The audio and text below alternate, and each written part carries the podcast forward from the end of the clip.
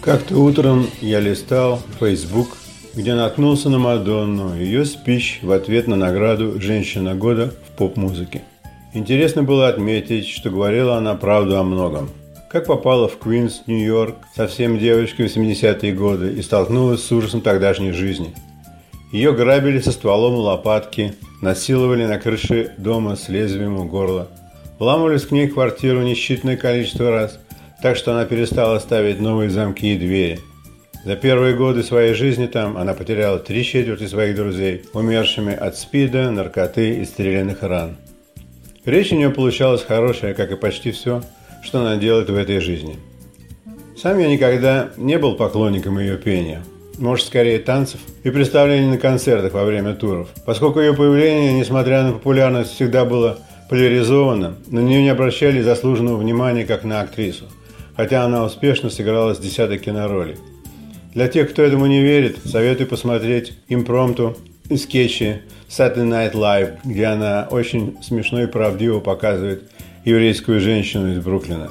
Ее талант актрисы многогранен, а выбор стать певицей – просто выбор. Но поскольку Мадонна была и есть приметная часть современной американской поп-культуры, то под мою крышу она ворвалась через радио и телевидение без спросу. Помню, когда за канал MTV не надо было платить дополнительных денег. Видео на нем были типа самопальных, часто черно-белых, с двумя-тремя повторами одного и того же каждый час.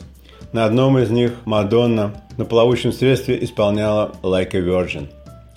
Помню, что тем летом многие подружки моего сына входили в ее тему и носили непотребные одежки для своего возраста – Вполне возможно, что именно ее появление приблизило их половое созревание.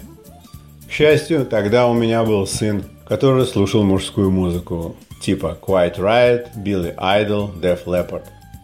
Мадонна в те годы не рассматривалась и тем более не подразумевалась такой, какой она стала впоследствии. Тому же она вскоре вышла замуж за негодника номер один Шона Пена, и он физически мог заткнуть любому пасть. Прошло несколько лет, Мои жизненные обстоятельства изменились. Теперь я нянькал и разводил по углам ринга двух 16-летних постсоветских девочек и их консервативную ортодоксальную маманю, называвшую лицемерно при дочках Мадонну проституткой, которая не может ни петь, ни двигаться на сцене, а без их присутствия рядом смотрела, слушала и восхищалась ей. Девочки апеллировали ко мне всякий раз, когда дело касалось белья, как у Мадонны, чтобы я сказал их матери, что театр начинается с вешалки – и что в трусах, какие она для них покупает, они не только не станут рок-звездами, а засохнут девственницами, как половина ее поколения. Это был непростой период и в моей жизни тоже. Примерно тогда же у меня был сотрудник, который знал Мадонну в ту пору, когда та еще не пела, а только танцевала в клетке в одном из ночных клубов Куинса. Иногда он влезал к ней в клетку для совместных показательных танцев – Десять лет спустя на последующих корпоративах было видно, что танцевать он действительно умеет. Третьим набором детей, перед которым я должен был выражать свое отношение к творчеству Мадонны, были два брата с разрывом в возрасте в 13 лет. Их мать, тайная почитательница Мадонны, однажды посмела в присутствии сыновей смотреть по телевизору ее шоу.